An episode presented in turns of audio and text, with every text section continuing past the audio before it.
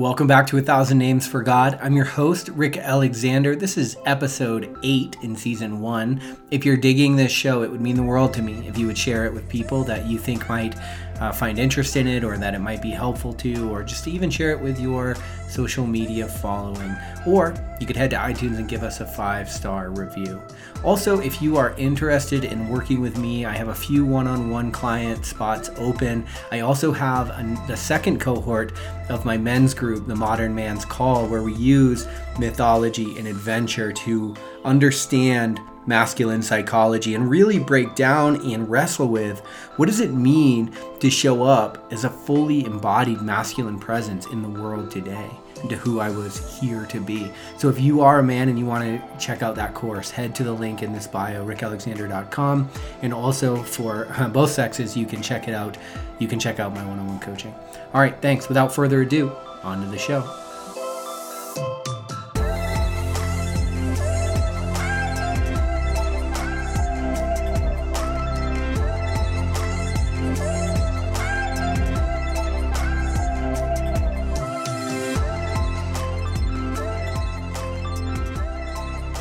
Hey, friends, welcome back to the show.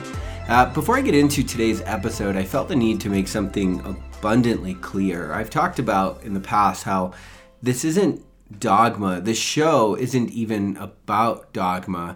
It's actually about exploration. It's actually a vehicle for my own curiosity because as I've delved more and more into the psychological space, which was originally really for the idea of personal development, I became aware that there were all of these other ideas and mysteries about being itself, which were really interesting to me. And I started to notice that if you study the psyche, you can start to understand commonalities. You can start to see things that show up in multiple different cultures, different religious traditions. Not that they're all saying the same thing. I think I need to be clear about that because I don't think that that's the case at all.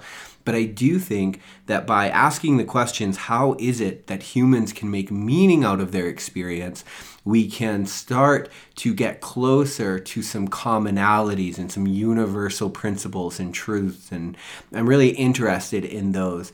Now, also, because I don't believe they're saying the same thing, I see immense value in exploring people that are saying the opposite of what it is that I think. And so, this show, as a vehicle for my own curiosity, is going to have me trying to explain, right? I'm obviously trying to explain because I'm talking, but having me explore these topics that are so far from the way that I was raised and my own personal psychological makeup that sometimes there's going to be things you might hear it and you're like, well, I don't think that that's true. And what I would say is, well, then it's not true. Just let it go, right? If it resonates, then that's the kind of thing you want to lean into and ask yourself deeper questions about. But as a host, as somebody who is trying to explore the outer reaches of my own ability to comprehend my own consciousness, which is a little bit what I'll talk about today, it's likely that I'm going to require a bit of grace in that process from the listener end, just to know that this is a this show is a way that I'm going to explore things. Like last week, I'm exploring these Eastern philosophies.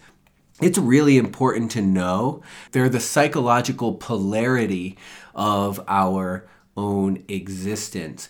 Like for example, in the West, when we think about the world, we tend to think about the I, the individual, the ego, and then we extrapolate outward, right? And so when we talk about ideas of God, it's like those are they're like the outer limits of their our most bold predictions because what we know is the I, and then we wrestle over what's way out at the ends. But in the East, it's nothing like that. In the East, Brahman, the supreme deity, God Most High, the, the universal God, is the only God in the East, right? So it's ultimate reality. So that's what's real. That's where they start. And then they move their way to the individual. So you understand that the way in which your mind has formed, if you're in the West, for example, has formed in tandem with religious ideas that influence the West. And so it's likely that you have, you know, the way that you view the world, the structure that you view the world is going to be representative of the structure of like the biblical stories or something along those lines. And so you'll find those ideas to be more salient, more easy to resonate with. And one of the dangers that happens when we start in the West and then we move to the East is that because we're not changing our entire psychological makeup, i.e., the paradigms in which we think in the first place, the very structure of our thought process, because those don't change. Um, well, Carl Jung described it as poison. He's like, you can absolutely poison yourself if you move into the East without understanding psychologically the differences in accounting for those differences. And so it can be a really painful process. So I say that to say that as I explore these ideas, and a lot of them are Eastern, a lot of them are Western, I'm pretty much interested in exploring both. But there's going to be some some things that fall apart, some things that we don't quite understand. And I do my best, but I still am going to require grace.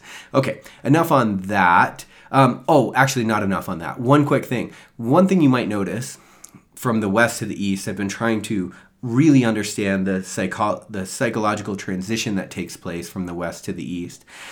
You know, you might think of the shadow of the west as the inability to be with the body, which is very fascinating because the deity in the west, Jesus, is an incarnation of God. And so, what that means is that God decided to take an embodied form and so perhaps there's something important about us going through the body to understand God. Actually being in our human life. I would say that that lesson is being presented.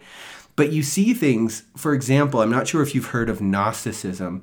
The Gnostics were a were a heretical form of Christianity that popped up in the first couple centuries, about 200 AD, I believe. And what they asserted, not Gnostics, gnosis, means knowledge. I think I've talked about this on here before, but essentially what they proposed is actually you just need the right knowledge of God, of your own divine spark, and you can escape the material reality because material reality is a trap.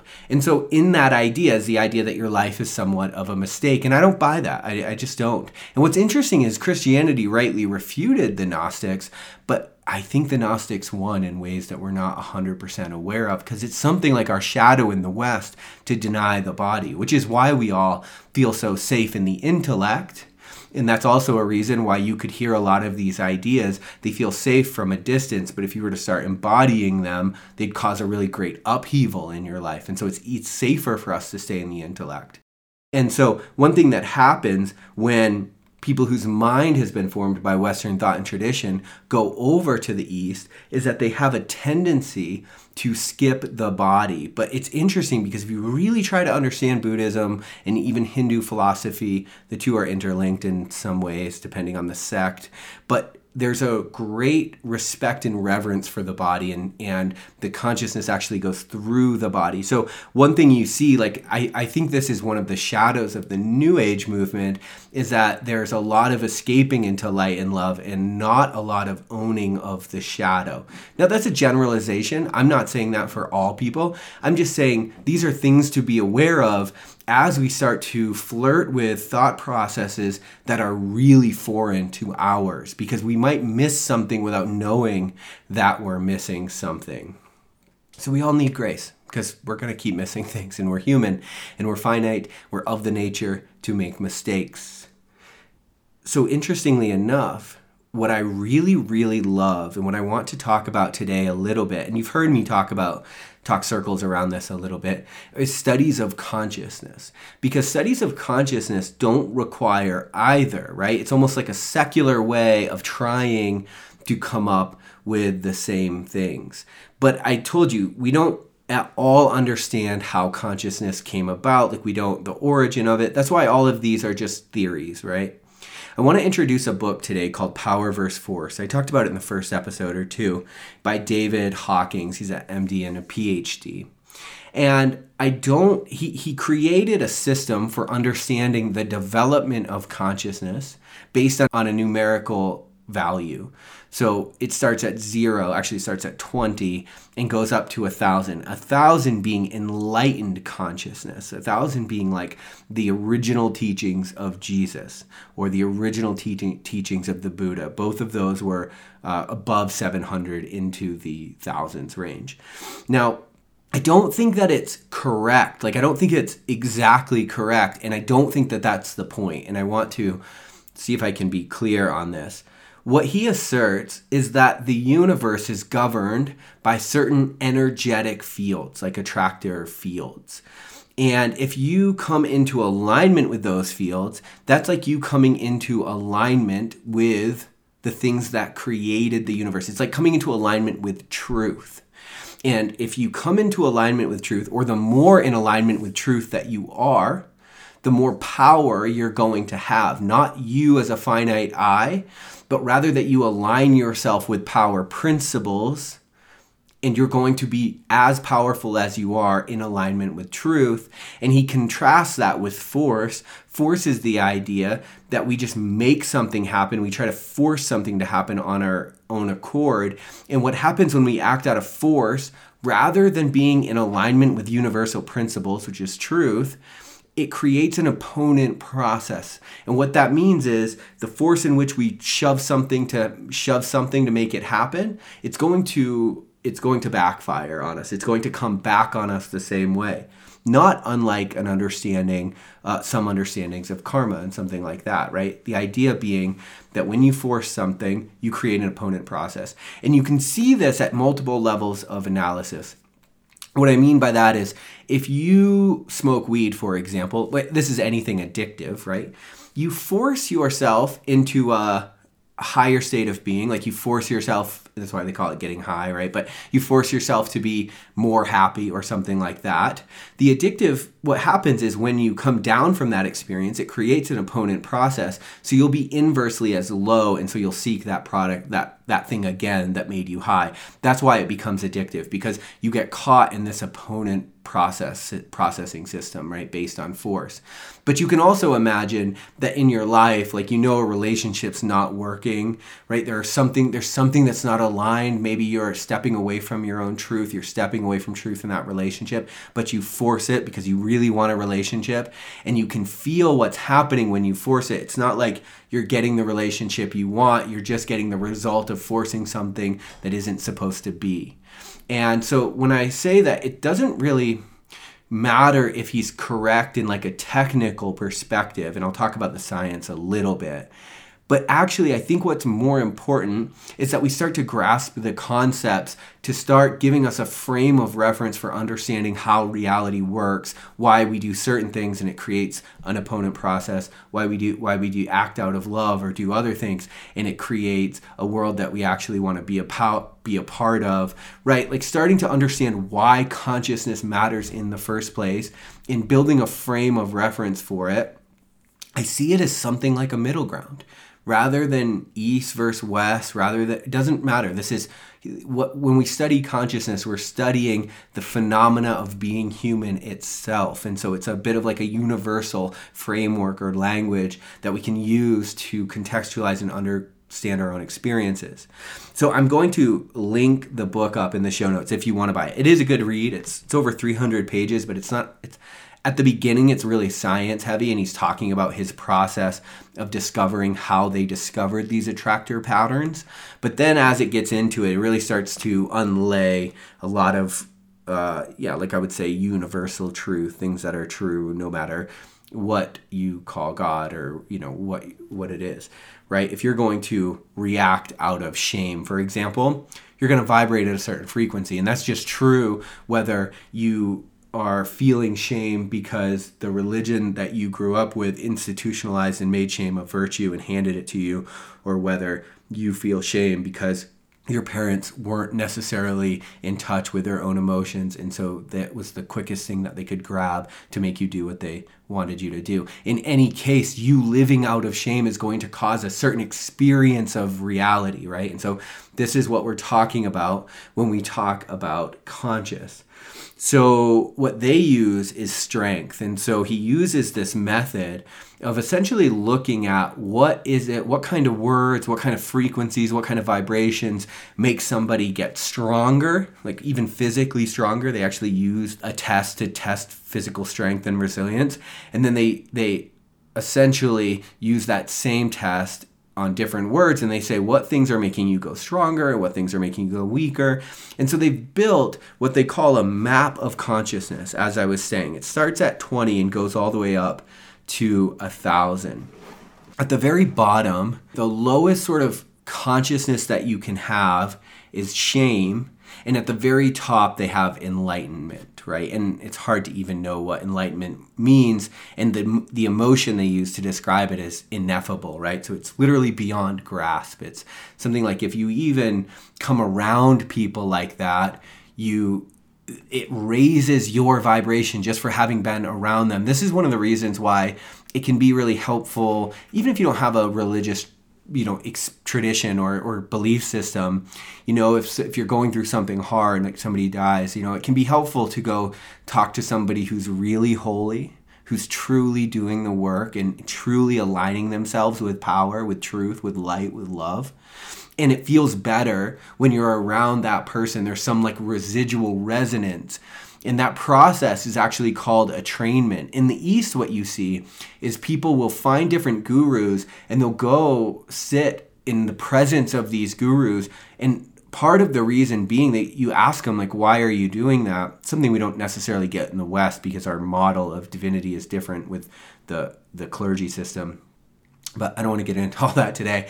But you you see these people that are spending their whole lives, they leave their lives behind and they sit in the presence of this guru day after day. And you might ask, like, why would they be doing that? It feels so ridiculous for us in the West, maybe. But it's actually called the process of attrainment, which is if you're in the presence of somebody with a higher vibrational frequency, they they attract you toward them. The truth pulls you up toward them. And you know this because if you get around people that are the opposite of that, like get around people that are you don't even have to take the bottom shame, right? Just go up further to the scale to apathy, right? What happens when you're around really apathetic people or go up even higher to fear, which is like at the 100 in their map of consciousness? So, what happens when you're living and making decisions out of fear and you're viewing the world by giving fear the driver's seat in your life? Well, what happens is that it starts to pull you downward. And that's why when you watch the media for hours on end and they're spewing constant fear at you, you feel worse about yourself. It's the process of attrainment, entrainment. And so, why that matters is because the most compassionate thing you could do is have a standard for what you allow to be and penetrate and have effect on your conscious experience. Because one of the ideas that I want to present in this whole podcast is the idea that your consciousness is all that it's what you have. It's what you have to navigate this world. It cannot be taken from you. This is why, like St. John of the Cross, for example, who wrote uh, the dark night of the soul, and we misappropriate that language all the time and use it to talk about depression and stuff. But for him, it was the process of growing closer to God and the difficulty of that. And he was actually in prison, right? This is why Gandhi can change the world from in prison from prison. I'll actually talk about Gandhi specifically because he's attract he's he's aligning himself with power principles that are far bigger than he is. He has the humility to get there. And you feel it when you're around those people. I talked about the Buddha myth. There's an interesting thing that happens at the end of the Buddha myth where after he has this experience, he's going back into town, he's walking down the road, and these couple people come upon him, and they're like, Are you a god? And so you can just imagine, right? It's myth, but imagine what kind of state you have to be in for that to be a reasonable question that somebody asks you when they come upon you. And he's like, No, I'm not God. And they ask him a few other things like, Are you this? Are you an angel? Are you a messenger? He's like, No, I'm not. And they're like, What are you? And he's like, I am awake.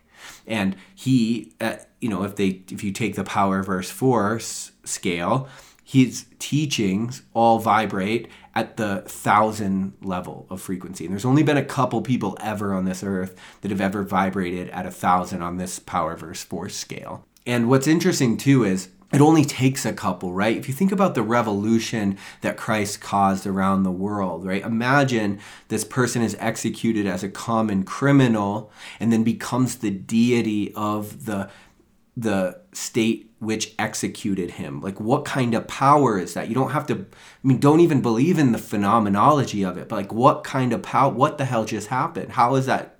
How is it that that's the religion that I'm brought up in 2,000 years later, right? These things are real. Like, power is real. There are real energy attractors in the world. And just because we can't see them doesn't necessarily mean that we aren't going to be having to act within them, that our lives aren't going to be formed by them.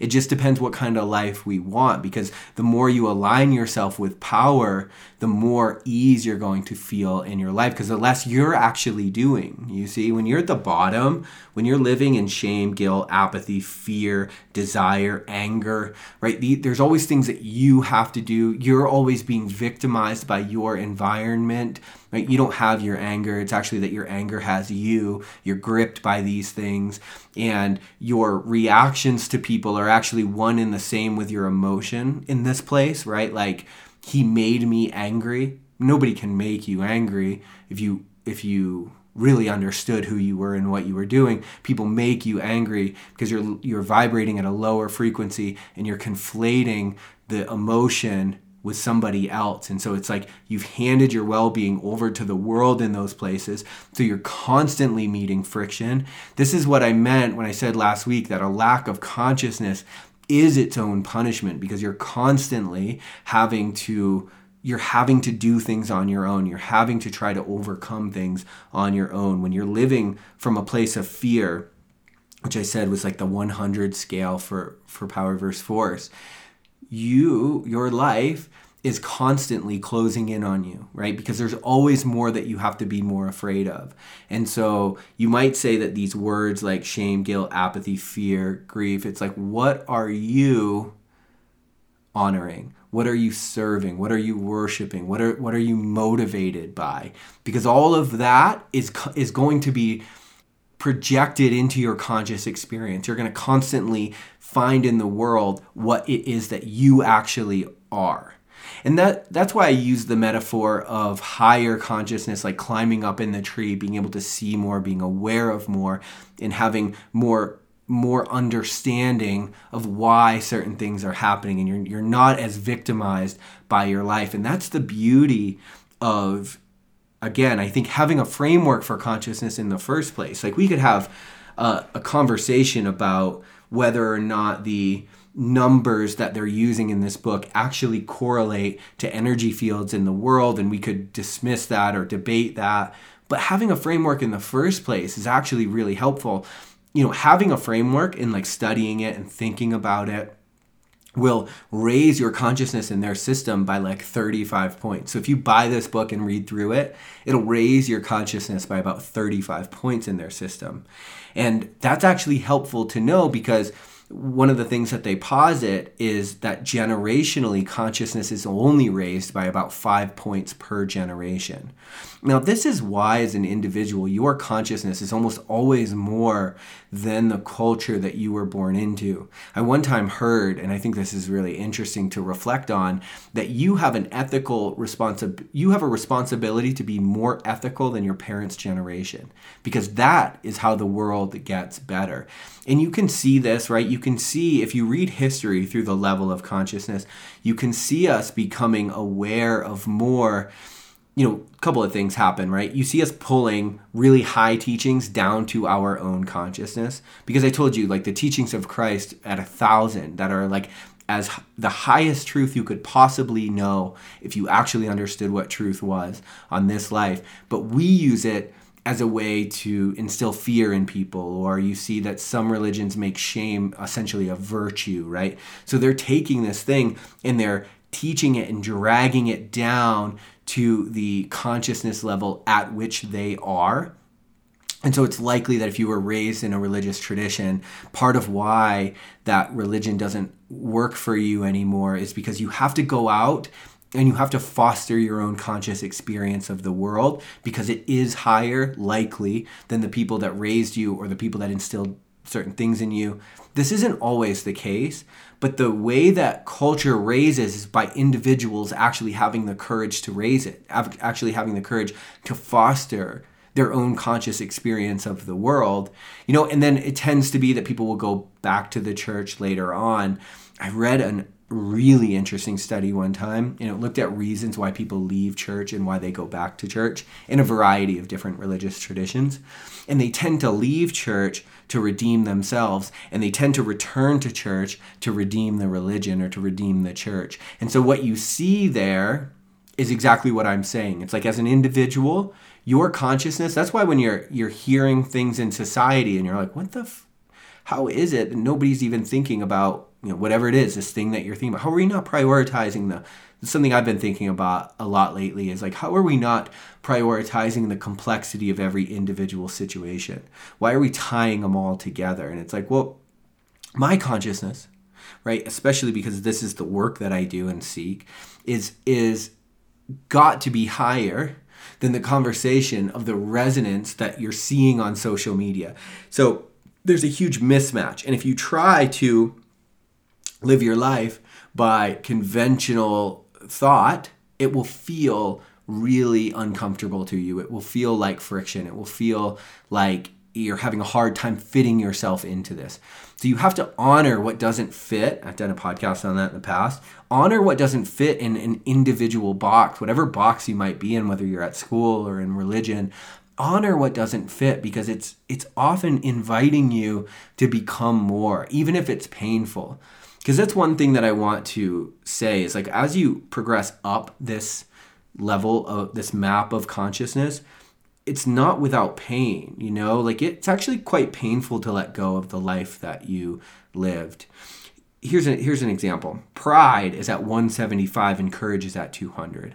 Now what Hawkins presents is the idea that the enough people have to be over 200, not everybody, not all of society because right like i said it only takes a few people vibrating really high to really change the vibration of the world. And you saw that you see that with religious teachers if they're really really vibrating that high.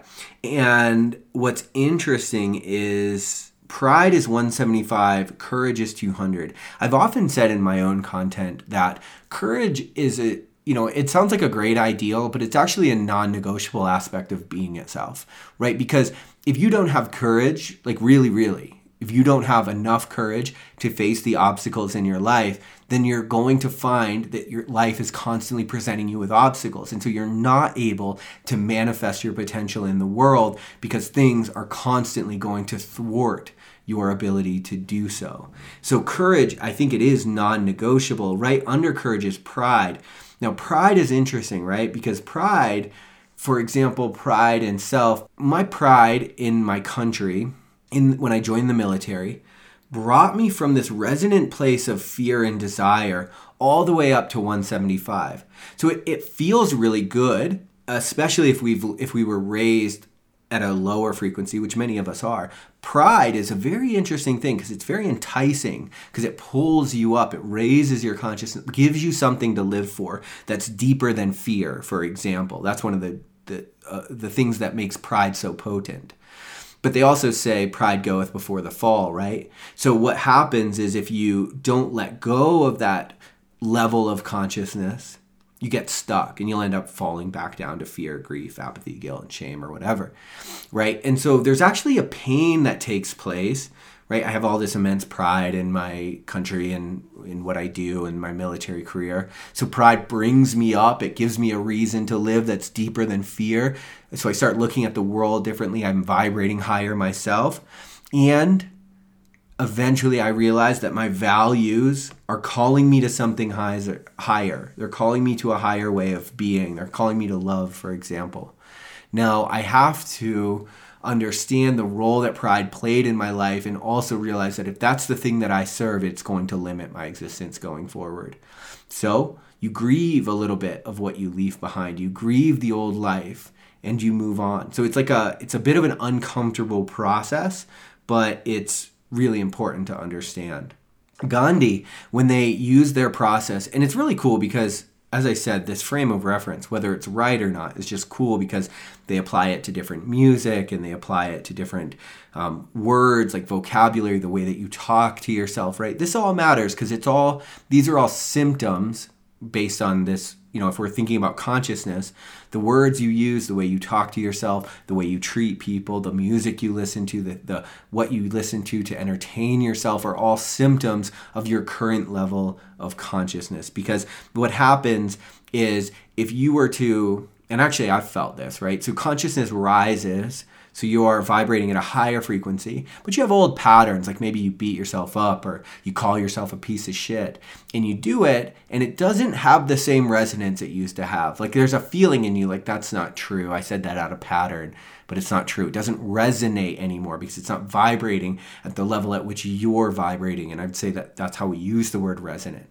That's why truth, what's really true, we, we say it's resonant, it has a resonance. You feel truth in your body. It's a vibrational frequency, right? And, and if you align yourself with it, it will set you free, right? That's what that's so much of what this book is actually saying and actually alluding to throughout the many different ways it does. So Gandhi they had at 760, which is interesting. The British Empire they had at 175. So you see what happens when power comes up against force is that force gets wrecked. That's why you don't need everybody to be vibrating higher. That's why I said the thing that you have is consciousness. The thing that you can offer to the world is consciousness, is becoming more conscious. Regardless of your belief system, what belief systems do, religions do, I think really well, hopefully, is they give you a path to walk toward higher consciousness the pitfalls is are that they often get you stuck right? Because like i said if if i'm teaching you even if the teach original teaching was a thousand but your your life the way that you view the world the way that you've been raised is through a lens of fear. You have to be careful of the unknown. You have to be scared of that which you don't understand. Then you, it's still going to pull you up but it's you're going to pull it down too so it's going to be much more difficult so if you're going to read scripture, for example, this was some great advice I got from a spiritual mentor and is in alignment with, with this study of consciousness. If you're going to read scripture, for example, rather than read it through your frame of reference, you first have to understand that you are loved more than you could possibly imagine. And what that means is that there's nothing that you could do. There is nothing that you could do that would keep you from being loved. You are loved beyond what you even want to be loved. Start there and then read scripture. Start with that that frame of reference if you're going to read scripture and see what that does for you. Realize that there's a love so boundless, a peace that surpasses all understanding to use scriptural language, and that that's what's calling to you and that's why you're reading this scripture. Not that you're the outcast, not that you are living out of this place of fear, and then it will pull you upward. It will it will act on you by entrainment. And remember how I said like certain spiritual teachings have to dissolve like they they they dissolve just if you take them seriously enough. An example of this would be like Christ teaching love your enemies. It's like okay, well if you take that teaching seriously, it dissolves the category of enemy do you see? So, if you give yourself over to this, it changes the world in which you live in completely. And that's the thing that happens with consciousness, right? And as I said, you doing that is enough to offset all kinds of people that are vibrating at really low frequencies in the world. That's why Gandhi was able to defeat the entire British Empire. I mean, this is think about what we're talking about right now. The empire, like this is, they have bases all over the world, biggest empire in the world at the time. And Gandhi vibrates at a frequency that is so much higher than them that they can put him in jail and still lose, you know, still lose ultimately. Force gets crushed by power. Uh, what's fake, what's not real, gets crushed by what's real. And so the process of consciousness expansion is coming into alignment with truth and understanding what's ultimately real right? It is the it's the path toward god. If you think about god as ultimate reality what's ultimately real you coming into alignment with what's ultimately real is going to increase your consciousness you're going to be a more powerful being, not as an I, not as an individual I, but as a result of what you are aligning yourself with. And so, one way that I use this map of consciousness is actually just print it out and look at it. And when I notice certain thought processes that I'm like spiraling down, or I'm repeating a lot, or I'm in a place where I feel um, victimized by life in some way, I actually just start studying it and I'm like, hmm, what kind of words am I using? What am I feeling? Because they use like emotional levels and stuff. So I'm like, oh, am I feeling despair? Am I feeling regret? Because if I am, it's likely that I'm vibrating really low right now. And so it's just a way of creating awareness around the way that you are navigating the world. I'm going to read a section uh, of chapter 21 from this book. He said various aspects of consciousness have been the subject of traditional philosophy, and the expressions of consciousness as mind or emotion have been the subjects of the clinical sciences. But the nature of consciousness itself has never been clinically studied in any comprehensive sense in medicine, the presumption, I would say now that that's not as correct because there's a lot of people that are trying to take a crack at it. In medicine, the presumption that consciousness is no more than a function of the brain is reflected in such statements as the patient regained consciousness. This routine narrow depiction has assumed that consciousness is a mundane physical phenomenon, a self evident priority for experience about which nothing more need to be said. So remember the materialistic view of consciousness I said, I think it was last episode or a couple back, that it's actually a product of physicality, of neurons interacting with each other? That's what he's alluding to there. The one recurrent focus of interest on the subject has been speculation regarding what happens to man con- man's consciousness at death. Does the power of life and awareness arise from a physical basis?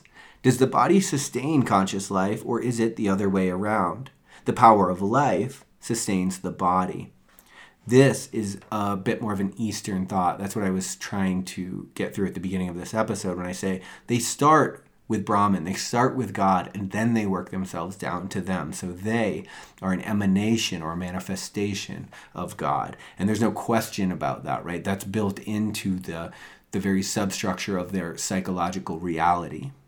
Because the way the question is asked will be defined by the questioner's preconception of causality, the level of the questioner will predetermine the nature of the answer right? The, another way you could say that is the level of the person who gives the teaching is going to predetermine the consciousness at which the teaching is received. And I think that if more clergy understood that, more spiritual teachers understood that, it would just be a way to step back and be like, oh, okay, how am I? understanding this message am i pulling this message down am i am i not honoring the the actual love that motivated this message in the first place something worth asking yourself anyway each questioner will therefore derive an answer representative of what is actually merely their own level of consciousness. So, what he's saying is that where you stand is affecting what you see. Remember the idea of fear and courage? It's like if, if you're seeing the world as fear, you know, as obstacles, as things to be afraid of and to avoid, you're going to constantly see those. But if you are innately courageous, then what you're going to see in the world is opportunity. It's the same world, but the consciousness at which you are embodying is really going to make a difference of how it's viewed. To the materialistic scientist, the question will appear nonsensical and a fruitless exercise in tautology. Tautology is like that's it's like uh, the level of philosophy that's obvious to us. So, for example, if you are standing in the rain and you say it's raining, that's a tautology. To those at the other pole, the enlightened, the question will seem comical, and the limited perception it reveals will elicit compassion. The common man might take on faith the authority of either or of conventional religious teachings to answer the question. Once I had this awakening experience where I realized that we are spiritual beings going through a temporary physical human experience, that was it. I couldn't go back, right? And all the thought of acting as if that, I still think we need to honor that viewpoint. Like, I wouldn't say that's stupid. I'm just saying, for me personally, once your consciousness level sees something, reaches something, you're there. You know, that's where you're going to be. And what happens is sometimes we see a certain consciousness level, but we retreat from it. Like we taste love for a moment, it scares us and we retreat from it. But here's what's interesting and what you might want to know about the human experience you can't go backwards. There is no going backwards. What happens is you leave a piece of you up there. You leave a piece of you in that experiment, in that experience. And you won't ever feel whole until you go back up there because there's part of you that will not go backwards. All discussions of life, death, and the final fate of consciousness must be necessarily must necessarily reflect differences of context. Descartes implies that consciousness is only aware of itself when it, assure, when it assumes form. But the enlightened throughout history have disagreed, customarily stating that consciousness is beyond form and is, indeed, the very omnipotent matrix out of which form arises. Modern physicists concur. Without consciousness, there would be nothing to experience form. It could also be said that form itself, as a product of perception with no independent existence, is thus transitory and limited, whereas consciousness is all encompassing and unlimited. How could that which is transitory, with a clear beginning and ending, create that which is formless, all encompassing and omnipresent? However, if we see that the notion of limitation itself is merely a product of perception with no intrinsic reality, then the riddle solves itself. Form becomes an expression of the formless. Ontologically, consciousness is an aspect of isness and beingness and is implicit in man's definition of himself as human. Humanness is only one expression of beingness. Now, what is happening there, what he's saying is what the religious texts have been telling us for thousands of years, right? This is the idea of God creating the world. God is consciousness, right? God is omnipotent, omnipresent, and is the ultimate um, expression of consciousness as such, and we are emanations of that consciousness. And so that's the idea that he's being presented. And if you're interested in that, argument, whether you buy it or not, I would just say to give the book a read and, and see what it does for you, see what it moves in you, and follow that because that's where your truth is.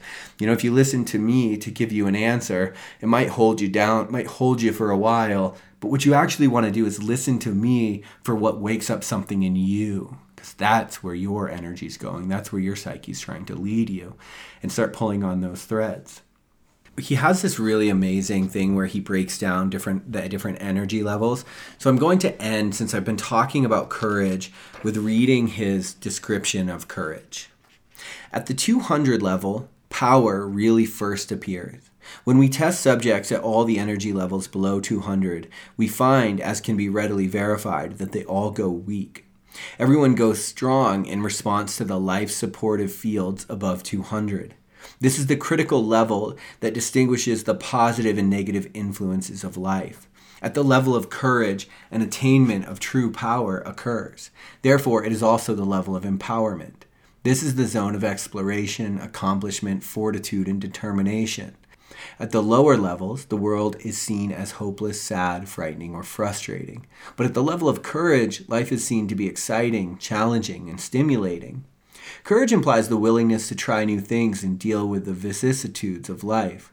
At this level of empowerment, one is able to cope with and effectively handle the opportunities of life. At 200, for instance, there is the energy to learn new job skills. Growth and education become attainable goals. There's the capacity to face fears or character defects and to grow despite them. Anxiety also does not cripple endeavor as it would at the lower levels of evolution. Obstacles that defeat people whose consciousness is below 200 act as stimulants to those who have evolved into the first level of true power. This is what I mean the difference in how you're reacting to the world. People at this level put back into the world as much energy as they take. At lower levels, populations as well as individuals drain energy from society without reciprocating. Because accomplishments result in positive feedback, self reward and esteem become progressively self reinforcing. This is where productivity begins. The collective level of consciousness of mankind remained at 190 for many centuries, and, cur- and curiously, only jumped to its current level of 204 within the last decade. And this was written back in the 90s, I believe.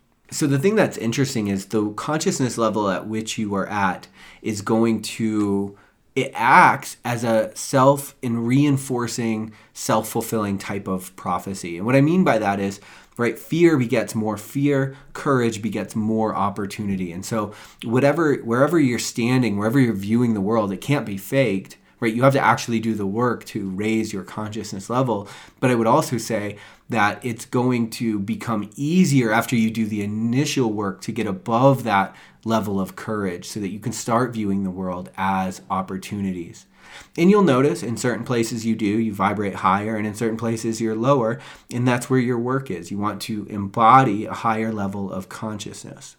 And if you do, the rewards, the, the sense of meaning and purpose in your life will be self evident to you. You don't get to know what it's like to live from love when you're sitting in a place of shame, right? This is why we have to do our work. This is why psychotherapy, coaching, all of those things are so valuable because they can help get us out of those pits that were that are so hard to get out of on our own. Again, I would say that's the value of the religious path as long as the people that are helping you and guiding you along that path are of the consciousness level at which they too are aligned with power in the trek upward, the trek toward spirit, the trek toward God, the trek toward realizing all of the things that we think are friction are actually stimulants in moving us toward a more cohesive and expansive existence. And I want to say this final thing. You know, we, we're using the language of higher and lower because David Hawkins uses that in his research. He, he right? He uses the, the numerical scale, which uses higher. And you often hear of people using the word higher in relation to consciousness because it does make sense with the metaphor. But I, I want to say that I like something like the idea of, of consciousness growing more complex. Like it's pretty obvious to me that if you study history, right, our consciousness, something about consciousness itself is really interested in becoming more complex and becoming more aware of not just itself, right? Not just the agent, but the arena in which the agent is acting. So, not just the self, but also the cosmos that the, the self is inhabiting.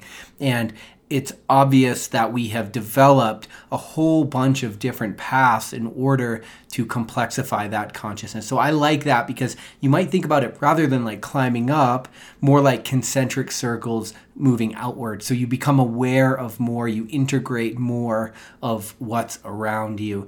And so just wanted to add that critique on here because I think that when we're talking about consciousness, it's so easy to I don't know, slip into some holier than thou type language, especially if you're using higher and lower. And so I just wanted to offer that alternative. But in any way, I think it's clear that our mission here, the thing that we can do for ourselves, the thing that we can do that cannot be taken away from us, that no force can ever really take control of, is the opportunity to become more conscious, to become a more conscious human being. That's that's a gift that has been given to us that cannot be taken.